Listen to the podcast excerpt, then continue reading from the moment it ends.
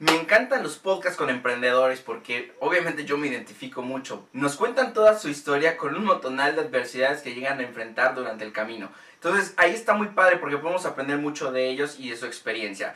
Paola es una gran invitada que me va a platicar cómo ella vivió el proceso de trabajar como chef a dedicarse a emprender. Está muy padre esta plática, espero la puedas escuchar. Y pues no se hable más, comenzamos.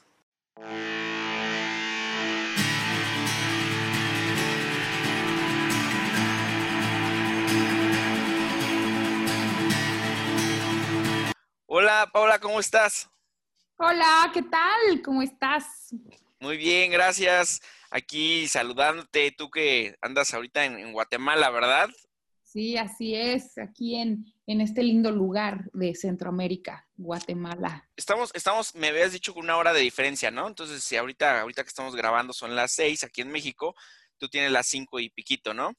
Ajá, cinco once. Perfecto. Oye, Paula, pues bueno, como, como aquí andamos siempre eh, trayendo personas de diferentes profesiones, de diferentes tipos de historias, pero pues al final siempre va por la línea del, del crecimiento y aprendizaje para toda nuestra audiencia. Pues obviamente por ahí tengo amigos que me recomendaron, dijeron, oye, Paola tiene una super historia que puede platicar sobre su línea de tiempo en su trabajo, su profesión y su vida. Y pues aquí andamos, porque tomamos esa palabra y dijimos, pues ahora sí, Paola, ya no tiene escapatoria, que nos cuente para que todos podamos sacar provecho de su, de su experiencia. Entonces, Paola, tú eres chef. Así es. A ver, cuéntame, ¿cómo empezaste con el tema de la gastronomía y todo esto? Y por ahí ya nos vamos. Ok, mira, eh, yo, yo, yo, muchas gracias por, por este, tomar mi historia eh, en, en, cuenta. Realmente a mí, este, creo que lo que yo les pueda decir eh, es interesante tanto en la carrera, pero, pero te lo agradezco. Este, pues te cuento. Eh, mi amor por la cocina es, es eso, es, es, amor, está relacionado con mi, con mi bienestar, con, la, con ese sentimiento infantil de, plenitud.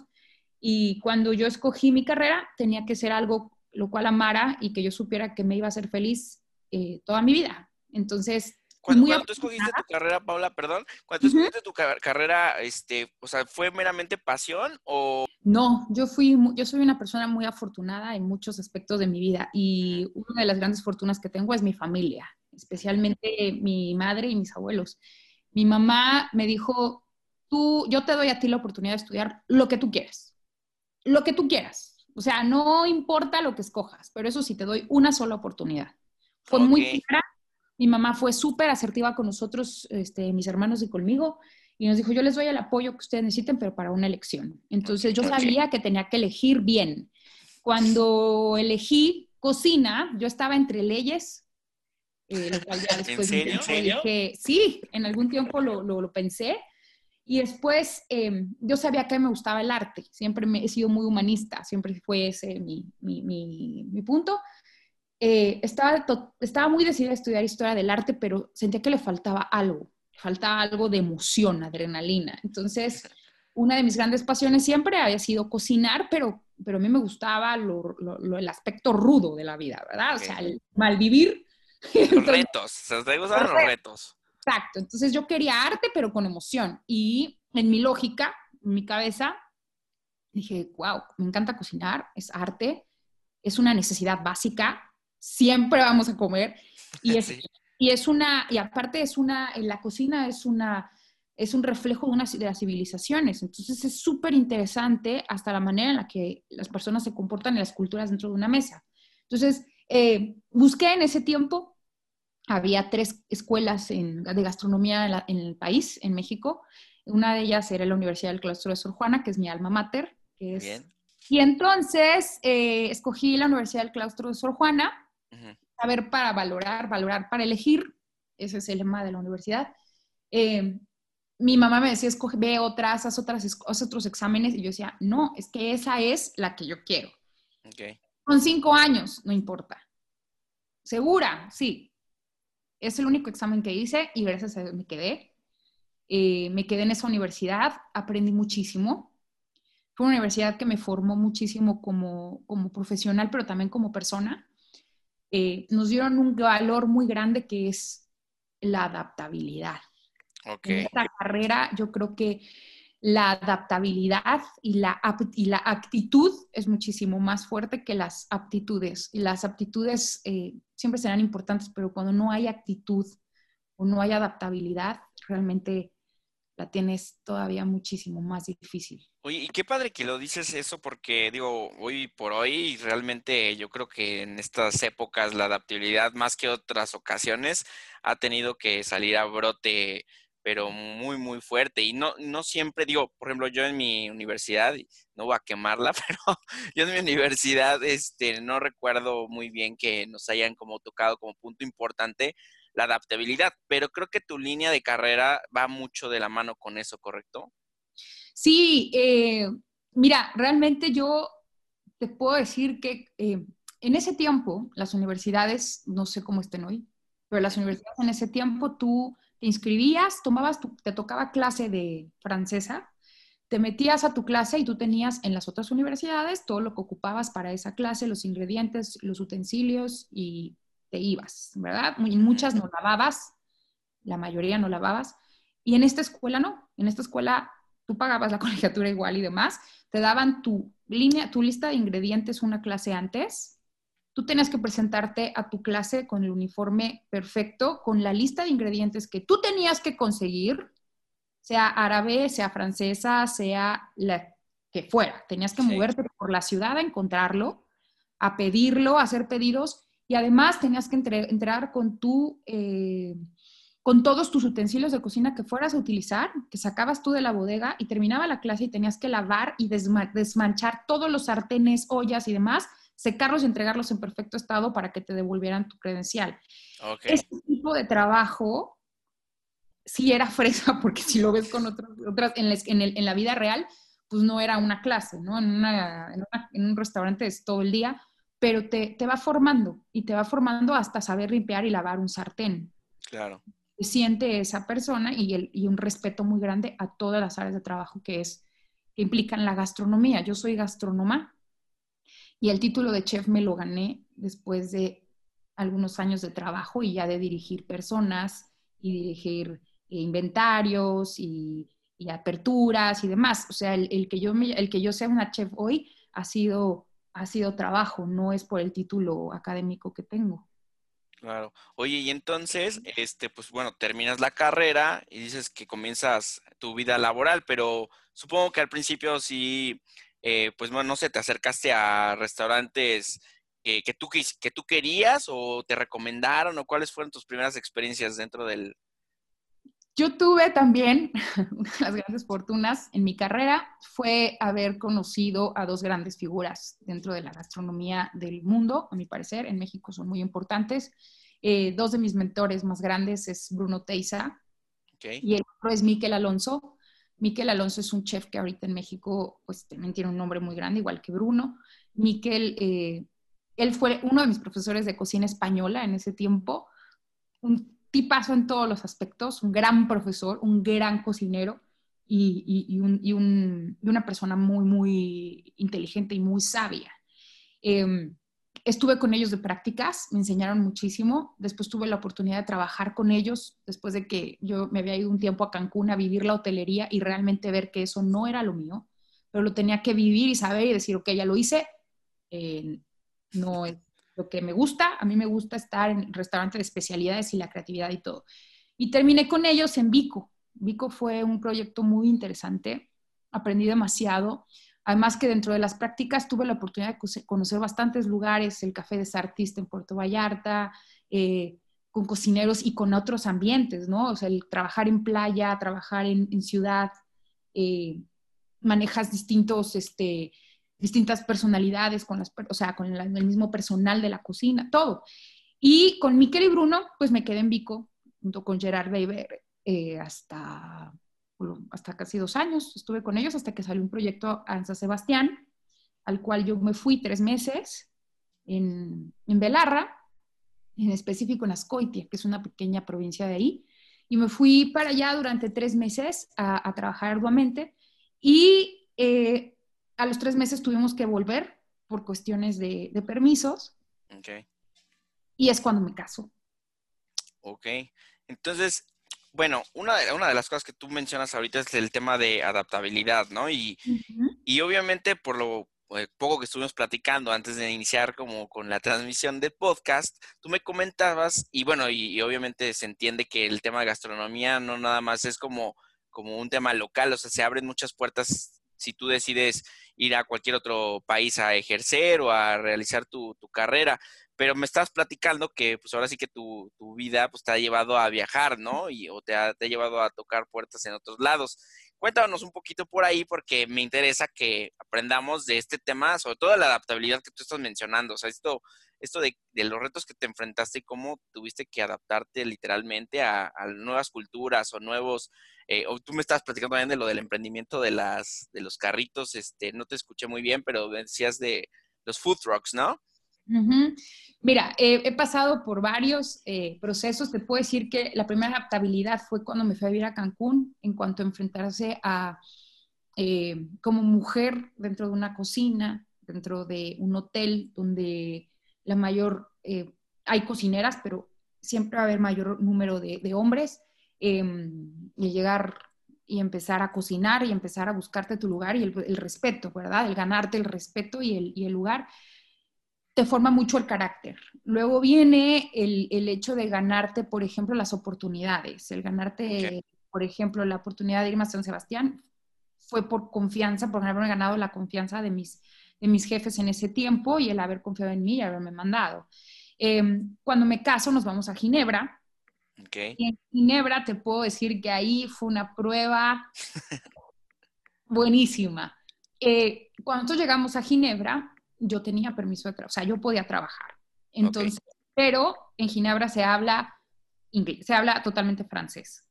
Yo tenía la noción de un francés IFAL, ¿no? Curso intensivo 1, curso intensivo 2, pero no tiene nada que ver el vivir en un idioma, ¿verdad? A usarlo para ir de turista o, o algo. El vivir y el buscar un precio, el pedir, hablar por teléfono para hacer una aclaración de un recibo, no tiene nada que ver. Y el ir a pedir un trabajo todavía es un poquitito más complicado y más cuando tienes tecnicismos ya de tu propia carrera. Entonces, me metí a trabajar a un restaurante mexicano, mexicano, comillas, mexicano, eh, gratis, ¿verdad? Yo ya había trabajado en muchos lugares, pero yo lo que quería era una oportunidad para empezar a, que mi oído se acostumbrara con las bases que yo tenía del francés y poder ser eh, una candidata para algún restaurante, ¿verdad? Que yo elegí. En ese momento yo me dedicaba solamente a, mi esposo tenía su trabajo y yo tenía mucho tiempo libre. Entonces me metí a trabajar, me dieron la oportunidad de trabajar sin paga, lo único que me daban era mi comida. Okay. Pero era genial. ¿Y tú preparabas casi, casi, ¿no? Eh, yo entré, yo tenía, yo no podía estar en cocina, fíjate que era muy chistoso. En este restaurante los cocineros eran hindús. Y una de las grandes ventajas de este restaurante era el manejo de las especias, pero como los hindús son masters, o sea, son maestros. Aparte, era, era dices, un restaurante de comida mexicana. ¿Y, tú, eras entonces la única mexicana ahí? Yo era la única mexicana y era la mesera. ¿Cómo crees? Sí, yo, yo, he hecho, yo he lavado trastes, he manejado la plancha, eh, soy parrillera, soy de cocina fría, de postres, meseras, capitanes, o sea, he hecho de todo, realmente no me asusta. O sea, me asusta, pero, pero lo he hecho. No, entonces no es ser tan buena en todos. Seguramente mi mesera no es tan buena como, como cocinera, pero eh, no, yo, era la yo lo que quería era meserear para empezar a entender el, ah, fluido, ¿verdad? Y empezar a enfrentarme a lo que era vivir ahí. Trabajé ahí durante dos meses. ¿Propinas no te dejaban quedarte? Sí, propinas me daban. Sí, propinas sí me daban, pero mi interés principal era era que me dejaran trabajar y empezar a, escuchar, ¿verdad? El claro. yo creí que era una bebida y resulta que era lo mismo. O sea, él quería lo mismo que el otro. Entonces era muy interesante, fue increíble, hice grandes amigos, hindús, portugueses en ese restaurante. Y eh, fue cuando ya con ese un poquito más de francés en el oído, poco hablado, pero más oído, eh, fui a pedir un trabajo. Fui a pedir un trabajo y tuve la suerte de encontrar que la dueña de este restaurante, que se me hace súper interesante, no, era alta cocina, era un bistró eh, muy, muy simpático en, Ginebra que se llama el Café de Vin. Y ese café era, la dueña era una suiza y los meseros eran franceses y el de la, y el de la plancha es el que hacía los, el plongeur, el que hacía la, la, la, la vajilla, era, era Socobar, de Kosovo. la mezcla cultural era interesante. Órale, sí, sí estuvo cañón eso, ¿no? Ajá, pero lo más cañón era que la Suiza hablaba, como todos los suizos, como cuatro idiomas, inglés, eh, francés, alemán, suizo-alemán, guachabonos, ¿qué? Y los demás hablaban solo francés. Nadie hablaba inglés, español menos, solo francés. Entonces, yo trabajaba ahí de las 8 de la mañana, teníamos turno intermedio a las 2 de la tarde y regresaba a las 6 y salía a las 11 y media de la noche. No había curso más intensivo de francés que ese. Claro. Escuchar comandas y después el chef, tú haces los pedidos. Obviamente llegaban cosas que yo no había pedido, pero porque el, del, que había entendido la comanda eh, por teléfono había entendido eso. O sea, él entendió a la mexicana eso y mandaban. me, imagino un poco que eso sí era un súper problema, que, que, eran tantos de diferentes nacionalidades y pues obviamente tal vez no eran ni uno era el ni uno era experto en el idioma, entonces ya me imagino el tipo de broncas hay. Pero te voy a decir, Ginebra es un lugar totalmente cosmopolita. Entonces, lidias, o sea, en un mismo edificio puedes tener hasta 15 eh, diferentes nacionalidades. Entonces, todos estamos regidos, estábamos regidos por, el, por la ley suiza. Entonces, todos teníamos que acatar esa ley. Adentro de tu casa era otro cantar, pero tenías que hacerlo. Te voy a decir, eso fue una ganancia para mí profesional increíble. O sea, crecí como persona, crecí como profesional, crecí como muchísimas cosas. Eh, eh, me quedé ahí dos años. El último año y medio fui la chef del restaurante. Eh, para mí fue genial. O sea, nunca hubiera soñado ser la chef de un restaurante en Ginebra un año y medio antes. O sea, nunca. Y me ofrecen un trabajo en, después de, porque realmente yo amo mi profesión. Y en Latinoamérica puedes encontrarte el problema de que cuando trabajas, no todos los que trabajan contigo aman la cocina. Muchas veces lo hacen por necesidad. Sí. Y eso lo hace un poco más difícil para las personas que disfrutamos tanto hacerlo. Pero esa es la realidad de Latinoamérica. Pero en Europa no es así. En Europa la mayoría de la gente que se dedica a eso lo hace porque realmente le gusta, porque tienen otras oportunidades. Okay cuando tú trabajas en Europa, encuentras esta pasión y encuentras este que te hace los retos un poco más suaves, ¿verdad? Claro.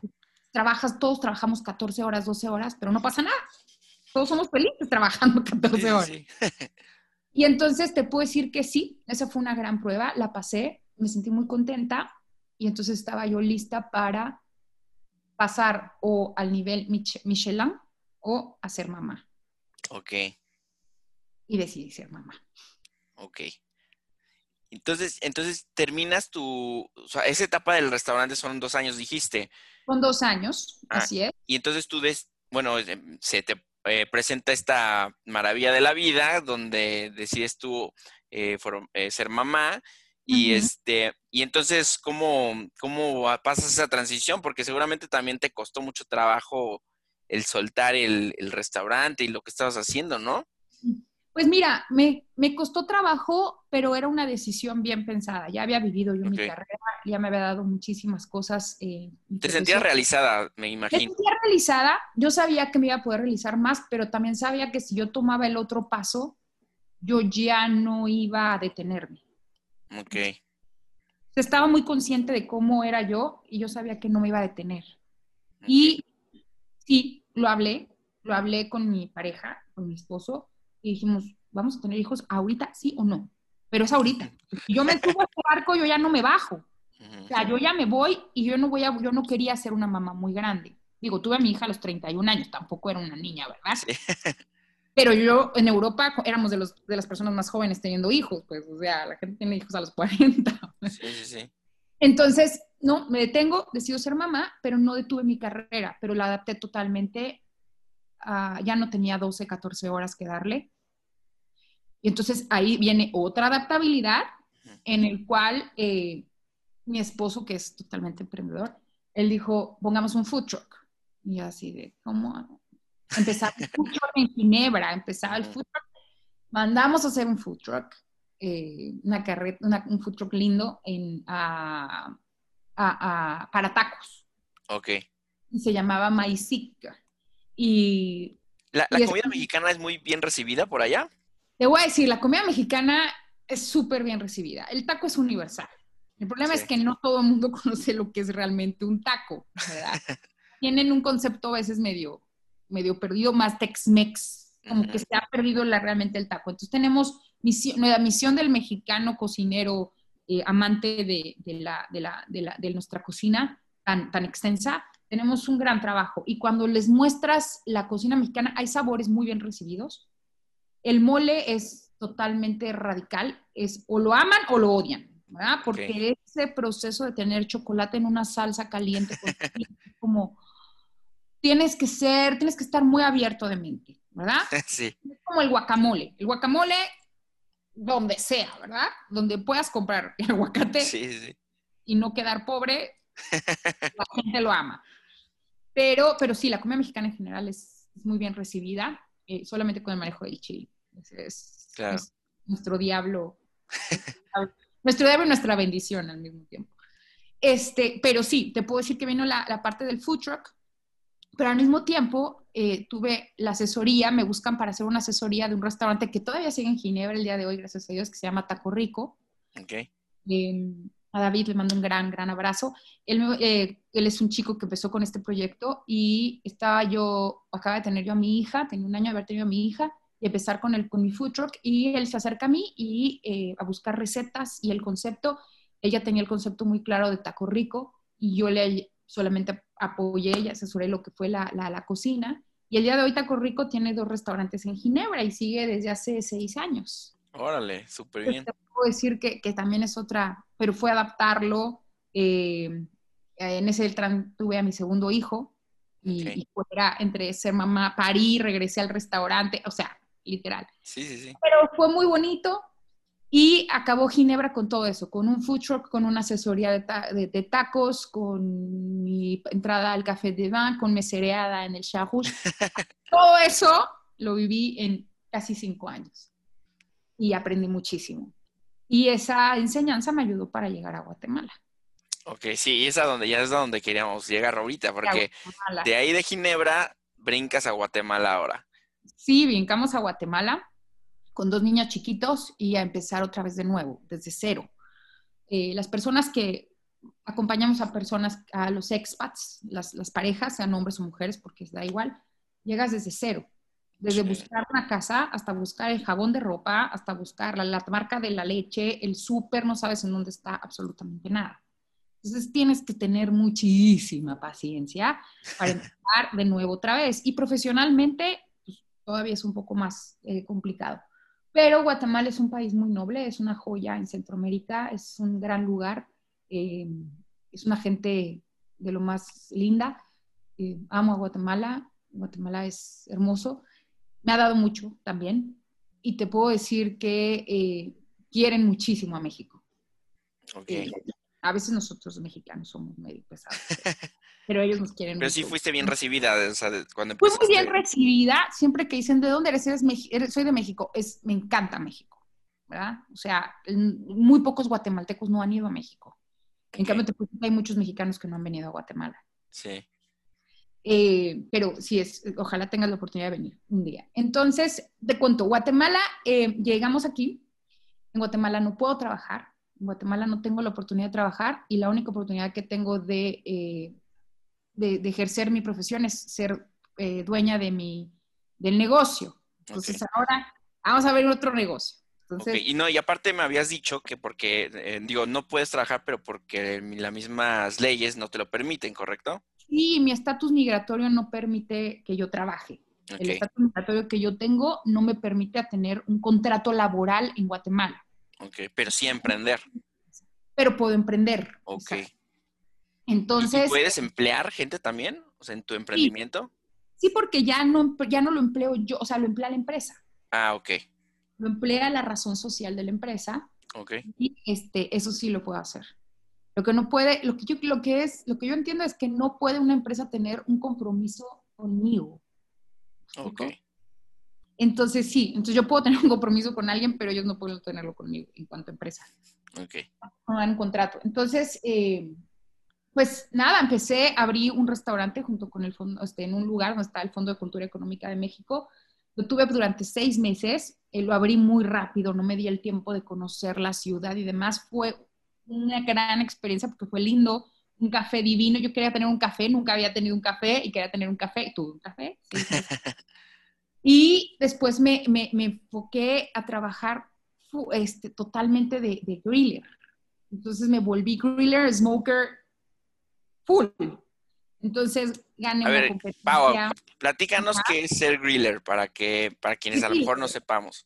Mira, hay una tendencia muy grande que es, gente seguramente está con, conoce una marca que es ahorita una de las más este, sonadas en el mundo que se llama Weber. Weber es la marca de asadores, son asadores. en Guatemala le dicen churrasqueras, pero son asadores, son grills. Grills, hay grill de gragas, grill de carbón. Y eh, conocí a la persona que se encargaba de mover todo ese tipo de, churrasqueras aquí en Guatemala, de asadores. Y yo y me metí, me, me, me metí con la, con la empresa y me certifiqué como la primera ambasador de todo Guatemala. Okay. era complicado porque era la primera, o sea, era mexicana, pero era la primera en Guatemala. Entonces era la única que daba clases y empezaba a hacer yo recetarios para las clases. Entonces venía la gente a aprender a usar sus asadores y hacer recetas nuevas y novedosas y, y, realmente hasta antes de la pandemia, gracias a Dios mis clases siempre, siempre, siempre tuvieron una gran aceptación y la gente buscaba que yo las diera para ir y eso me llenaba y eso me llena. O sea, mi problema es que a mí me llenan ese tipo de satisfacciones. Y, este... y aparte ser como siempre entrar como en un lugar nuevo y volverte como la representante por lo que tú quieras que estés haciendo, o sea, ser tú como la cara del de México en este caso y, y, que pues tú lleves de alguna manera alguna marca, algún negocio o algo, eso yo creo que también te, te llena de orgullo, te llena de motivación, me imagino que eso también es parte de tu satisfacción, ¿no? Total, total. Mira, para mí México, eh, yo soy México. O sea, yo a donde vaya, puedo ir a, Ginebra, puedo ir a Guatemala, nos pueden cambiar a Tailandia, yo siempre voy a ser México. O sea, y para mí, cualquier, mi trabajo es mío, sí, es, es, es mi familia, es, una, es un, un, reflejo de lo que soy, pero también yo soy mi país. Y para mí es bien importante que la gente, cuando te conoce, es todo el concepto, y entre ese concepto está México. Claro. Y es una responsabilidad para todas las personas que vivimos fuera, que portamos esta bandera en el corazón, dar siempre la mejor cara y, que la gente diga, uff, conocí una mexicana, no me acuerdo cómo se llama, ¿sabes? Sí, sí, sí. Pero es que es esta mexicana y era, o sea, si era buena onda o no, si les cae bien, no, pero que mi trabajo hable, mi profesionalismo, mi profesionalismo hable de mi bandera. Eso para mí es primordial y es, es importante. Claro. Y criar dos hijos en el extranjero mexicanos, ah, también. O sea, también tiene su chiste. Pero y ahorita me hiciste pensar en eso de los hijos, o sea, porque quiero yo pensar de que hay cosas de las raíces que tú cuando, no sé, van a la escuela o algo, o sea, se los, se los marcas, ¿no? Y les, tú eres mexicano, tú eres mexicana y, y por eso hay que hacer esto, ¿no? No, te puedo decir que eh, de nuestra labor empieza mucho como mamás, pero también, por ejemplo, conmigo como profesional. Eh, ahorita es temporada de pan de muerto y me toca hacer octubre en casa, pan de muerto todo, o sea, cada semana de aquí a, a, muertos y, hay que hacer altar y el 15 de septiembre y vamos a cantar el himno nacional y vamos a ver, o sea, porque ellos nunca, ellos ni siquiera nacieron en México, son mexicanos, nunca han vivido en México. Entonces hay que formarles su, nacionalidad porque, porque ellos no son suizos ni son guatemaltecos, son mexicanos del mundo.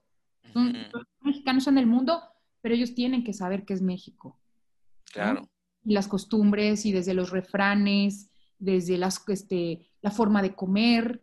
Se hacen, en la casa se hacen sopes, tlacoyos, o sea, de todo, para que sepan cómo tienen que comer, caramba. Sí, claro, no, no se pueden perder esas cosas, definitivamente. Totalmente. Oye, y entonces pasa... Ah, sí, perdón, dime, dime, dime. No, entonces en Guate eh, creamos, eh, bueno, te digo, ya traje griller, me gané un, campeonato de, grill y con ese ya dije, bueno, ya me quedé contenta. Este, abrí Quelite, que era la cafetería que te decía, que fui un, gran proyecto. Desgraciadamente el lugar donde estaba no me ayudó a poderlo concretar como me hubiera gustado concretarlo, Eh, y de ahí te hice toda mi fase de, de, de, ambassador, de, griller y de smokers. Y después me fui a abrir mi taquería. Ahora yo iba a una taquería. Y cada, y cada, vez que estoy hablando más y más contigo, me empieza a dar más hambre y más ganas de irme a echar unos tacos. es fuerte que tú sí puedes. Porque... sí. Eh, abrimos Querido Taco. Querido Taco fue un proyecto que empezó con lo que se tenía, con el tiempo que yo podía darle, y fue un gran proyecto. Fue un gran proyecto. Me fui feliz de, Querido Taco. La pandemia, este, como comentaba contigo hace unos minutos antes de entrar a, grabar, eh, la pandemia es una gran, fue una prueba, una prueba en el ser humano tanto de adaptabilidad, como de resiliencia, como de crecimiento, como de todo lo positivo y, lo negativo, pero está de cada quien sacarlo, ¿verdad? Em, es una prueba muy fuerte, una prueba muy fuerte de, resistencia y, de, creatividad. Mi taquería la abrí, estuvo perfectamente un año y medio, íbamos en crecimiento perfecto. Viene este, este, este, cuando el mundo se detiene, la taquería sigue y sigue, Pude con la pandemia, pero ya no pude con la escuela virtual. Ok. La virtual, eh, mis hijos me necesitan ahorita y vuelvo, yo, yo te digo, escogí ser mamá. Sí, claro. Con mis cinco sentidos escogí ser mamá. Entonces, ellos me necesitan ahorita. Eh, mi profesión la tengo en el alma, yo soy mi profesión, entonces mi profesión está conmigo, pero ahorita no puedo dedicarle ese tiempo. Entonces tuve que hacer una pausa. El querido Taco quedó en hold pero, pero fue un gran proyecto. Entonces fue uno de los tantos que yo no, yo no iba a emprender nunca en mi vida y es como el cuarto emprendimiento que tengo, del cual he aprendido mucho, pero vuelvo, adaptabilidad. Sí, y aparte, ¿sabes qué es lo padre de, lo, de tu historia que me cuentas, Pau? Que, o sea, la verdad no, no te rajas, te, te has parado en las diferentes ciudades en las que has vivido y te has aventado el tiro de emprender. O sea, eso es lo que, o sea, si a veces un mexicano aquí, estando en México, le cuesta mucho trabajo emprender en su propio país. O sea, una de las cosas que, creo, yo es muy valiosa de tu historia es que eh, has encontrado los medios para que puedas emprender fuera de México. Y, ese es otro tema, porque, porque también no, no, cualquiera se avienta, se avienta un tiro de esos y, pues lo has, estado haciendo y, y me imagino que, no descartas volver a emprender. Entonces. No. me he vuelto adicta, pero fue un, pero te decía, es, eso, eso lo aprendí. O sea, yo no venía de una familia emprendedora. Realmente la, filosofía de emprender para mí era algo muy lejano. Era como otra especie, ¿sabes? O sea, los emprendedores y yo. Y me casé con un emprendedor. Y él sí le costó mucho trabajo eh, nos costó como pareja mucho trabajo el que yo entendiera que era posible y él hacerme entender que, no, era, que no era imposible. Claro.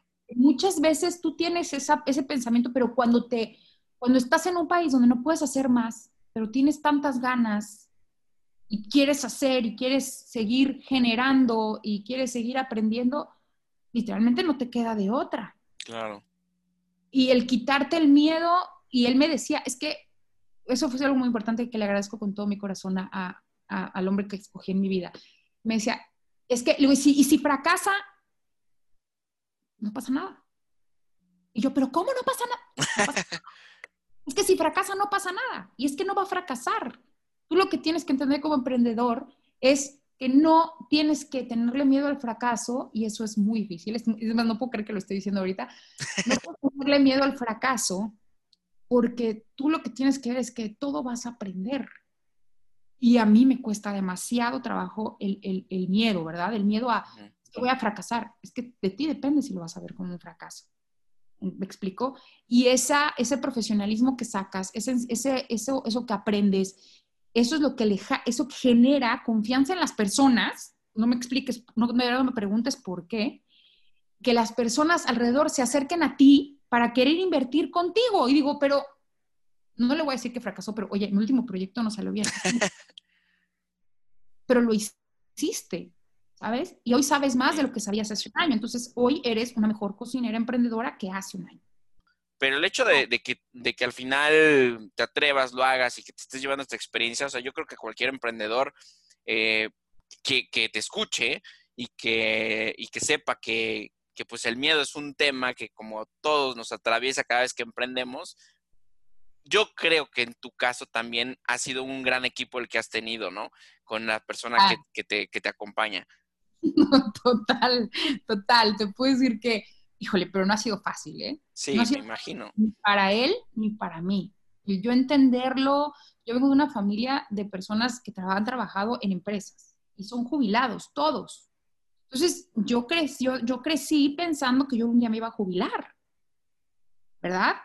Y, y, y, con, un, con un futuro, si quieres, un poco más planeado. Entonces nos tocó planearlo y entonces pagar seguros de retiro, ¿verdad? Porque no hay jubilaciones. Y entonces ya también a la realidad que nos enfrentamos hoy en día, los trabajadores es muy diferente a la que tenían nuestros padres o nuestros abuelos.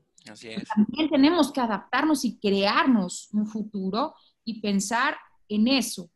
No digo que todas las personas deben de emprender, o sea, tampoco el que no emprendan, no, pero pero si uno tiene esa oportunidad y uno tiene, por lo menos hacerlo una vez, ¿sabes? O sea, y no te estoy hablando que mis negocios sean, o sea, McDonald's, o sea, no. O sea, mis negocios de verdad, hay unos que han empezado muy bien, he tenido eh, personas que han creído en mí y, te puedo decir que el primer proyecto a lo mejor no fue lo que, quería, lo que tenía que ser y el segundo, el tercer, el querido taco se abrió con la mitad de lo que abría el primero. y, y sí había cosas que yo decía, no inventes, o sea, sí está bien, o sea, sí le falta bastante producción aquí a la... Oye, pero también aprendes a estirar la lana, ¿no? Ah, no, te vuelves, o sea, yo era mago, o sea, mi socio, mi querido, mi querido socio, este, no te puedo explicar, o sea, la gente nos dice, es que sale, es que es mejor que les traigan, y nosotros, no, pero es más barato ir a comprarlo. Claro. Entonces nos tenías en plena pandemia, en un mercado aquí en Guatemala que es tipo la Merced o la Central de Abastos, que no podíamos desperdiciar costo. Claro. Obviamente estábamos así forrados de alcohol y 20 mil cosas, ¿verdad? Pero, el costo era importante. Claro. Porque con un costo. No dependes de, o sea, tienes que manejar sueldos, tienes que manejar todo. Oye, Pau, y ahora que, bueno, vas a dedicarte, no sé, ahora sí que tú sabrás cuánto tiempo, 100% a, a, tus hijos, pero pensando que a lo mejor no vas a descartar esta idea de volver a emprender en algún punto, ¿cuáles tú crees que serían las herramientas que necesitarías para hacer un nuevo emprendimiento con toda tu experiencia que ya llevas de tus otros negocios? O sea, ¿qué, qué, qué harías antes para decidir, ahora sí voy a emprender sabiendo ya todos mis años de experiencia? Mira, yo creo, hay un sueño que tengo, que lo voy a realizar, espero que muy pronto, em, que es el de estudiar más, porque sé una teoría, estudiar panadería. Y me quiero ir al extranjero, un diplomado de panadería, son de esos gustos que quiero hacer en mi vida. Y seguramente tendrá que ver con panadería. Eh, ya no sé si es el que sigue o, el segundo que sigue, porque ya no, sé.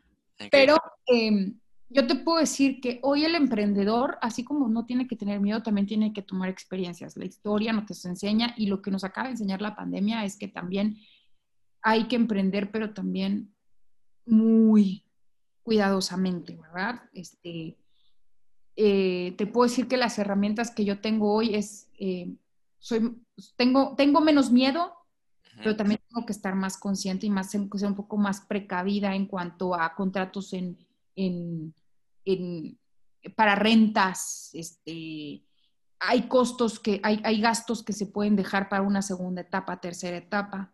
Eh, el, el, el, material, vamos a decirlo, los materiales, no importa que sean de segunda mano, tal vez pueden, o sea, no tienen que ser todos nuevos, ¿verdad? El reuso es algo que tenemos que hacer todos hoy. Em, y, el, y, el, respeto, es algo que yo he aprendido mucho, es el respeto al, personal, ¿sabes? A, las personas con las que tú trabajas, esa confianza y, que, que, ellos te tienen que tener a ti y que tú les tienes que tener a ellos, va de la mano con el respeto tanto a su tiempo, tanto a su trabajo, tanto a su tiempo libre. Eh, para mí el recurso humano, nadie es indispensable, pero todos somos importantes. Sí, y yo creo que es uno de los temas que más a los emprendedores nos, nos llega a causar ruido, ¿no? O sea, el, el factor humano, porque muchas veces no, no, no manejas, obviamente, los pensamientos de, tus colaboradores, pero como tú dices, también son muy indispensables para que un proyecto pueda crecer, ¿no? O sea, si alguien hace bien su trabajo, te da más posibilidades de, de que tú abras más puertas, ¿no? Y así tu, tu, proyecto siga creciendo y siga creciendo. Claro, claro, claro, es un crecimiento conjunto pero es, o sea, sí tiene que haber una, una comunicación profunda entre el, el, líder y el equipo. Claro. Para poderles dar o inspirarlos a, a seguir, o sea, es, es, es una, eso es muy bonito, o sea, aprenderlo y manejar equipos de, de personas es súper interesante. Y también poner bien claros los límites, ¿verdad? Claro. Perfecto. Pues Pau, te agradezco muchísimo te hayas tomado este tiempo para platicar con nosotros y que tus, experiencias, quienes nos la, escuchen, ya sean emprendedores, ya sean este, chefs, ya sean emprendedores chefs, lo que sea que nos estén escuchando y que puedan aprender algo de tu, de tu, así, de tu, de tu experiencia, pues que, que se lleven algo algo bueno y sobre todo, como, como siempre le decimos a todos nuestros invitados y a, y a, los que están aquí, escríbanos, tienen dudas, quieren preguntarle algo a, nuestra invitada, ya sea que nos lo hagan saber a nosotros y si nos lo permite nuestra invitada, pues también que se, los, se lo hagan saber a ella para que les pueda apoyar con su experiencia. Pues Pau, muchas gracias. ¿Qué te pareció estar aquí? Ay, me encantó, la verdad, muchísimas gracias. Este, híjole, cuando cuento, cuando cuento esta línea del tiempo, corta, pero ya son varios años, eh, pues mira, muchísimas gracias por, tomar en cuenta mi historia. Eh, ha sido muy, muy bonito el, hacer este, este el, acordarme. sí, sí, me imagino, ¿verdad? Y, todo, todo, todo, todo son etapas. Nada es para siempre. Todas son buenas y malas etapas. Eh, soy una persona bastante realista y, rayo un poco en lo negativo, pero he aprendido con el tiempo a valorar más lo que la vida me ha dado y las oportunidades y lo, y lo que he logrado, ¿sabes? A valorarme muchísimo más como persona, como profesional, porque no ha sido fácil y, me, he aprendido a darle el valor justo de lo que ha sido y de lo que he vivido. Claro, ¿no? Y el tiempo te ha costado tu experiencia y aparte, pues el reconocimiento de, la, de tus clientes, ¿no? Sí, sí, sí. Sí, ha sido, y te puedo decir que tengo clientes y tengo amigos que empezaron como clientes y hoy son amigos entrañables, tanto en Ginebra como en Guatemala. Eh, creo que tengo más que en México ahora. Eh, tengo ya 10 años, más de 10 años fuera de México y, y yo sé que posiblemente no regresaremos pronto, pero no me da miedo. O sea, no me da miedo si nos tienen que mandar a otro lugar, seguiremos. O sea, vamos seguir aprendiendo y eso también lo tienen que aprender mis hijos. Ellos tienen que seguir siendo ciudadanos del mundo y el mundo es pequeñísimo. Es que si lo ves en este, en este, en esta, si lo ves desde ese punto de vista, el mundo es diminuto. Entonces hay tanto que hacer en tan poco tiempo que eso es, ah, que más vale hacerlo bien como, como bien nos has platicado en tus historias, Pablo. Exacto, así es. Pues mil gracias. No, pues a ti te agradezco mucho y pues bueno, todos los que nos estén escuchando, ya saben, escríbanos este, y compartan en caso de que conozcan a algún emprendedor o gente que esté interesado en la experiencia de, de, Pau, pues ya saben, aquí nos pueden escribir y estamos pendientes de todos ustedes. Gracias Pau, a todos los que nos escuchan, nos vemos en el siguiente episodio. Bye Pau. Chao, bye.